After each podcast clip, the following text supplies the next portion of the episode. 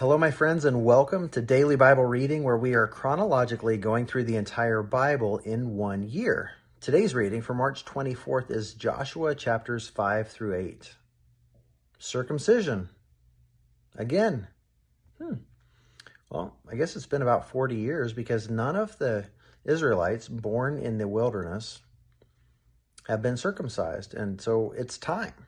It's time to do that.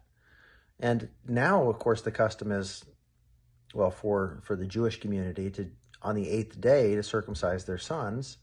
And that was the custom even during the time of Jesus. But back then, grown men were all getting circumcised, and it represented a cleansing, a cutting away of the flesh to signify new life, unencumbered by sin.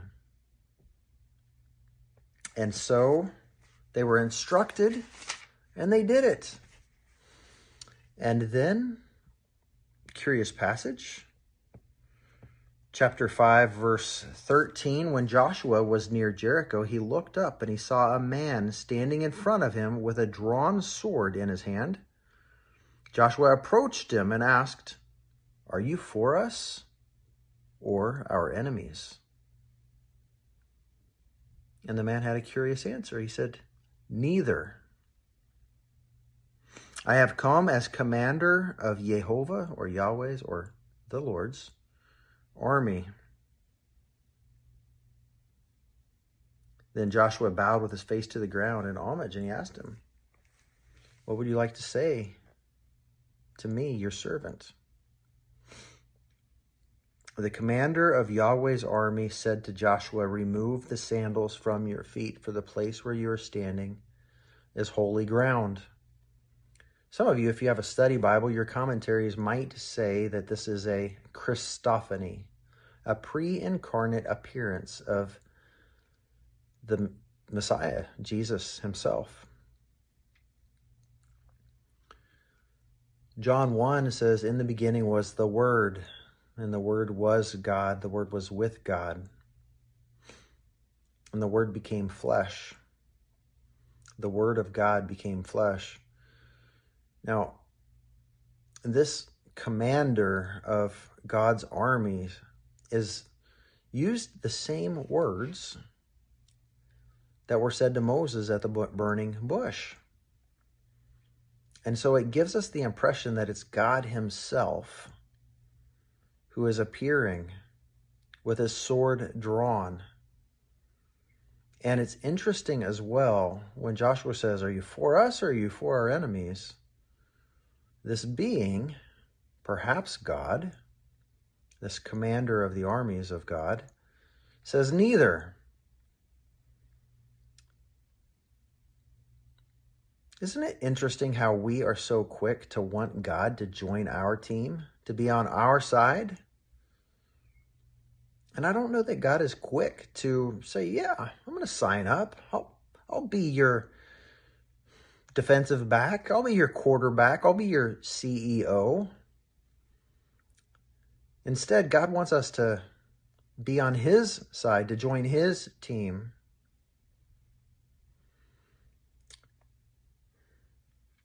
And then we read in chapter 6 about the conquest of Jericho and how Rahab and her entire family are all saved. And of course, we know from the genealogy in Matthew chapter 1 that Rahab stayed in Israel, became one of the Israelites, and married in and even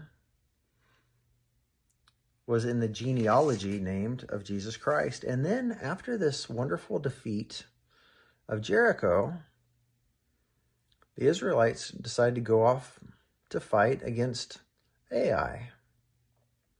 And they lose. They lose terribly. And Joshua falls on his face and cries out to God, and he says, why did you ever bring these people across the Jordan to hand us over to the Amorites for our destruction? He goes on a little bit, and then God interrupts him. He says, Get off of your face, Joshua. What are you doing? There is sin in the camp. Because all of the spoil of their past conquest Jericho, the first fruits, God said it was for him. God wants the first. He wants the first portion of our day, I believe. He wants the first portion of our paycheck, I believe. He wants the first portion of our life and our energy and our thought. He wants to be our first thought when we wake. Wants the first. He's not interested in leftovers. How many of you in a relationship would be happy if your significant other just gave you leftovers? And you came home from work. I already ate, but you know, there's a Tupperware in the fridge. Just go heat it up. Every day, that would get old, right? We are made in his image. God wants the first. And he said, Of the spoils of Jericho, they were to be his. And yet there was a man in Israel who thought he'd like to have some of that. And it cost him his life and the life of his family, but it also cost the life of 36, I believe, Israelite soldiers who didn't survive because of one man's sin. I wonder if Moses had still been alive, if he would have picked up on that before he went off to battle. I don't know, just just a thought. But Joshua had a learning experience there.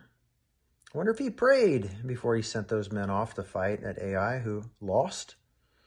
But then, of course, once the sin is dealt with and purged from the Israelite camp, then they could go and they could defeat Ai. And there was quite an amazing battle. I hope you read about it in chapter 8 of Joshua.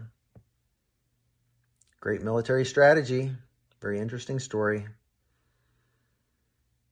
God bless you guys. Thanks for being here with me. I truly, truly appreciate it. See you tomorrow.